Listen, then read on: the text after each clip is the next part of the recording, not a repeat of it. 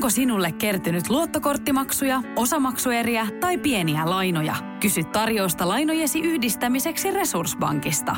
Yksi laina on helpompi hallita, etkä maksa päällekkäisiä kuluja. Resurssbank.fi Tämä on Radionovan liikennegrilli. Sinä kysyt ja kysymys grillissä tirisee liikennegurumme Jussi Pohjonen. Lähetä oma liikenteeseen liittyvä probleemasi Radionova liikenteessä ohjelmaan osoitteessa radionova.fi tai Whatsappilla plus 358 108 06000. Erittäin hyvää sunnuntai-iltapäivää Radionovan studiossa Antti Haajanen ja Jussi Halli. Ja kun liikennegrilli alkaa lämmetä, se tarkoittaa sitä, että mukaan otetaan linjoilta myös liikenneturvallisuustietäjä iän ikuinen Jussi Pohjonen. Hei vain. Eipä hei, vaka vanha, kuten sanassa sanotaan. Kyllä, kyllä. Kalevalaisessa mitassa emme ole saaneet kysymyksiä, mutta monenlaisia muita trokeita tänne on kyllä tippunut ihan pilvin pimein. Otetaanko heti tämän viikonlopun, joka on muuten ollut klassikko ajoneuvoharrastajille ihan otollinen viikonloppu, koska Lahdessa on ollut alan suurin tapahtuma Suomessa, jollei koko Pohjoismaissakin, niin harrasteautoaiheinen kysymys. Ja otetaanhan me. Se kuuluu näin. Otetaan. Ajan harrasteautolla niin melko vähän ja renkaissa on hyvin kulutuspintaa. Mietin kuitenkin, että ikää näillä kumeilla jo on. Mistä renkaan iän näkee ja kuinka vanha rengas on liian vanha rengas?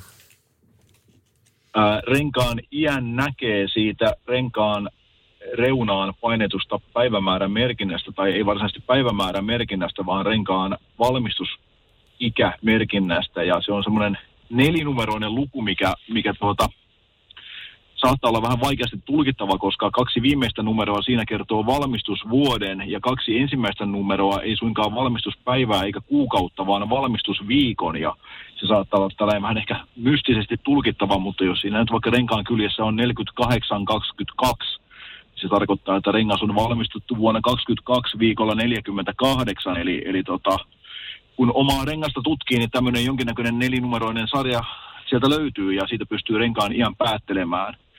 Se, että mikä sitten on niin kuin hyvä renkaan käyttöikä, niin se on tietenkin selvä, että rengas vaikka ei kuluisikaan, niin se käytössä kovenee ja ominaisuudet sitten, ajo-ominaisuudet kärsii siitä. Eli, eli kyllähän rengaskauppiat puhuu jostakin 6-10 vuoden maksimi-iästä, vaikka kulutuspintaa olisikin jäljellä. Ja, ja tota, siinä vaiheessa tietenkin sitten rengas alkaa olemaan niin kuin tiensä päässä. Mutta toisaalta sitten taas, jos rengas on täysin käyttämätön, eli se on ollut varastossa ja ihan käyttämättä, niin käsittääkseni vielä viiden vuoden ikäistä rengastakin voidaan ihan uutena myydä, että siinä mielessä se käyttö ja allaolokin ratkaisee aika paljon. Se oli seikkaperäinen ja selkeä vastaus. Ja katsotaan, tuleeko samanmoinen Jussin kysymykseen. Jussi Oulusta on lähettänyt oikein kuvan kanssa kysymyksen. Tämä on ilman kuvaakin mielestäni kuitenkin ihan ymmärrettävä. Monesti näkee pysäköintikieltoalueella lisäkilven, jossa on kuorma- ja pakettiauton kuva – ja sallittu jakeluautoille kilpi esimerkiksi 30 minuutiksi. Miten tieliikennelaki määrittelee jakeluauton? Voinko pysäköidä pakettiauton tuohon parkkiin? Ja tässä on tosiaan juuri Jussin kuvaamat kilvet äh, parkkipaikan yhteydessä. Joo, nyt ei kyllä mielessäni ole, että tieliikennelaki määrittelisi jakeluauton tai jakeluliikenteen jollakin tavalla, eli tämmöistä ihan lainvoimaista määritelmää sieltä ei minun mielestäni kyllä löydy.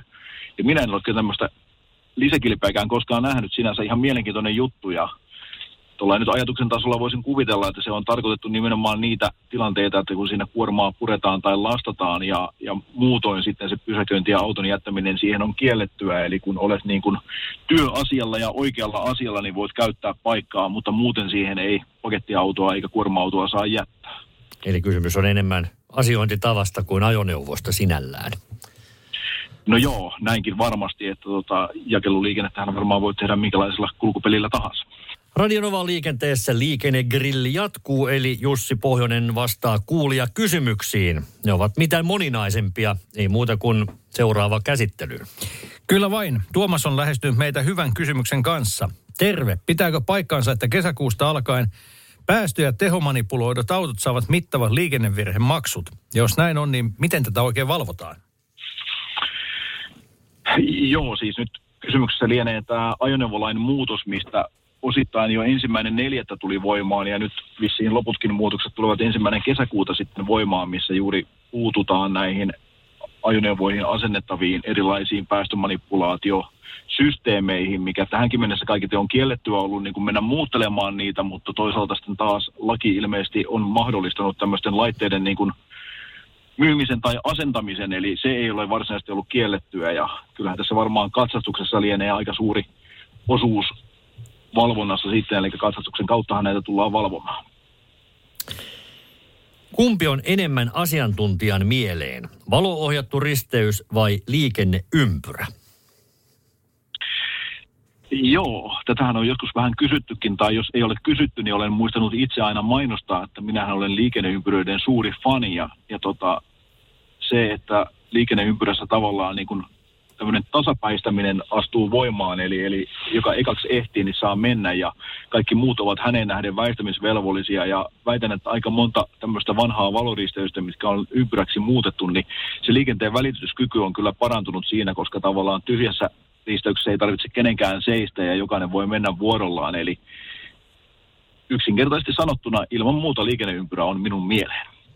Ja hei, otetaan täältä Miikalta äh, vielä kommenttia liittyen siihen, mistä äskettäin puhuimme, nimittäin tästä jakeluauton määritelmästä. Hän lähetti meille WhatsAppin, että äh, äskeiseen kysymykseen jakeluautosta tarkoittaa, jos on perälauta nostin, jonka päällä lippa. Se on jakeluautoksi luokiteltu. Kuusamon poliisi sanoi näin. Oho, no niin, Kuusamosta kajahtaa. Kiitos Miikalle tarkennuksesta. Ehkä se sitä sitten vaatii Oulun Jussinkin pysäköiminen sille paikalle, mistä hän kuvan lähetti ja kysymyksen esitti. Pohjoisen Jussille tässä kohtaa kiitos. Palaamme asiaan jälleen ensi viikolla perjantaina, kun Radionova on liikenteessä. Näin toimitaan. Moi moi. Radionovan liikennegrilli. Lähetä kysymyksesi osoitteessa radionova.fi tai Whatsappilla plus 358 108 06000. Tiedäthän sen tunteen, kun katsot keittiötäsi ja se kaipaisi remonttia. Tai pihassa seisova auto tekisi mieli vaihtaa uuteen. Me Resurssbankissa ymmärrämme ihmisten arkea ja autamme pitämään talouden tasapainossa silloin, kun tarvitset rahoitusta. Nyt jo yli 6 miljoonaa pohjoismaista resursasiakasta luottaa meihin. Tutustu sinäkin ja hae lainaa. Resurssbank.fi